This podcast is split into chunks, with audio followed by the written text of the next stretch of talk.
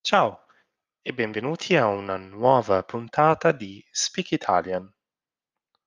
Spero siate pronti per un nuovo episodio per migliorare il vostro ascolto e comprensione in italiano.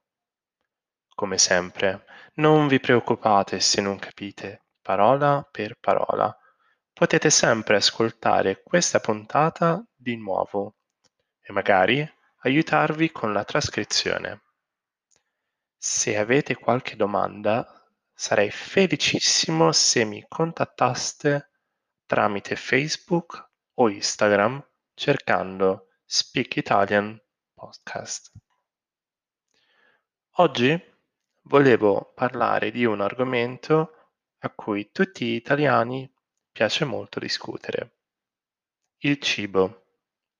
Il cibo è quello che si trova sulle tavole che mangiamo quando andiamo al ristorante o che guardiamo essere preparato da cuochi o chef stellati in televisione. La posizione geografica della penisola italiana ha storicamente sempre avuto le condizioni ideali per far crescere rigogliosamente frutta e verdura e allevare gli animali. Rigogliosamente significa che frutta e verdura crescono in abbondanza. E quando si ha così tanta materia prima, non si può far altro che approfittarne e cucinare. Come in Italia, in tutto il mondo non mangiamo più perché abbiamo fame, ma perché ci piace mangiare. Il cibo è diventato un lusso a cui pochi riescono a rinunciare. Si va al ristorante per una riunione o un meeting di lavoro, per una festa di compleanno o semplicemente per rivederci con i nostri amici. Infatti gli italiani amano cucinare e ne parlano costantemente. Quante volte mi sono ritrovato a tavola e si parlava e discuteva degli ingredienti freschi che sono stati usati. Formaggi cari, verdure di stagione, pesce pescato proprio oggi. Quindi in Italia amiamo il cibo e parte della cultura italiana e ne siamo molto orgogliosi. Viviamo in, mon- in un mondo sempre più globalizzato e non fa strano che popoli e persone che magari non hanno mai vissuto o addirittura non sono mai stati in Italia si mettano a sperimentare ricette italiane come la pasta, la pasta ragù, la, la lasagna, la pizza, i risotti, i tiramisù e molto altro ancora. Mi è quasi venuta la colina in bocca a parlarne.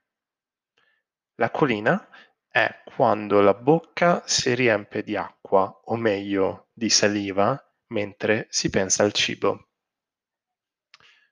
Dicevamo Viviamo in un mondo sempre più connesso e non è strano che qualcuno che vive in Giappone o in Argentina si metta a cucinare ricette italiane. Secondo me è bellissimo.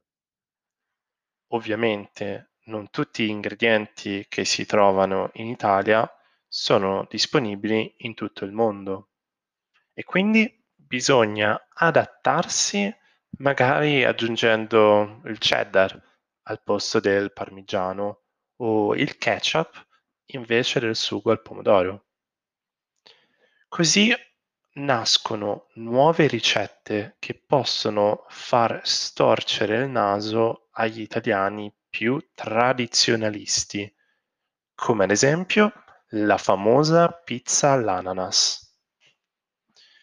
Uno dei nemici degli italiani che viene spesso criticata per non essere una pizza originale. Ma non temete, gli italiani non siamo snob, noi italiani non siamo snob, anche a noi ci piacciono i libri di altri paesi, come il sushi, gli hamburger, gli involtini primavera o l'hummus. Infatti nel mondo e anche in Italia sono nati molti ristoranti detti fusion, dove si uniscono due cucine totalmente diverse per creare qualcosa di nuovo. Bene, spero oggi abbiate imparato qualcosa di nuovo sulla cultura gastronomica italiana e questo episodio vi sia piaciuto. Continuate a seguirmi per migliorare sempre di più la vostra comprensione della lingua italiana e in pochissimo tempo riuscirete a capire tutto. Ne sono certo. Grazie e vi auguro un buon proseguimento di giornata. A presto.